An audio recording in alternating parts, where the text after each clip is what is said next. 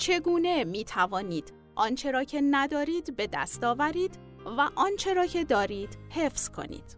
نویسنده دکتر جان گری گوینده شکوه اسدی کاری از گروه پانتا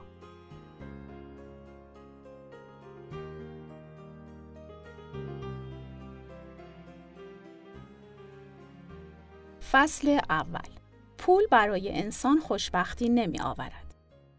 بسیاری از افراد به بیشتر چیزهایی که به دنبال اون بودن رسیدن ولی آسایش لازم رو ندارن.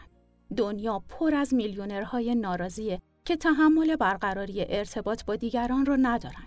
با وجود این چه خودشون و چه اونایی که با این جماعت چشم و همچشمی دارن همیشه تو این فکرن که پول بیشتر یا داشتن چیزی زیادتر از دیگران سرانجام کمک می‌کنه تا اینها نسبت به خود و آینده خودشون امیدوار باشن.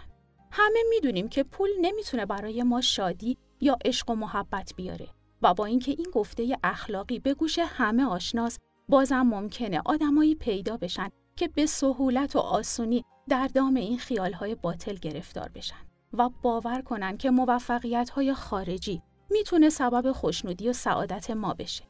هرچه بیشتر این خیال خام در ما قوت بگیره که پول عشق میاره مقدار زیادی از نیروی خودمون رو که بدون داشتن پول هم می‌تونیم خوشحال باشیم از دست میدیم. همینطور که شما مشغول شنیدن این مطالب هستید بخشی از وجود شما تو این فکره که بله من می‌دونم که پول به حقیقت نمی‌تونه منو خوشحال کنه ولی حتما می‌تونه کمک کنه. اگرچه این طرز تفکر اقلانیه ولی مهم اینه که شما تشخیص بدید که این تنها تصور غلطیه که نیروی شما رو تباه می‌کنه.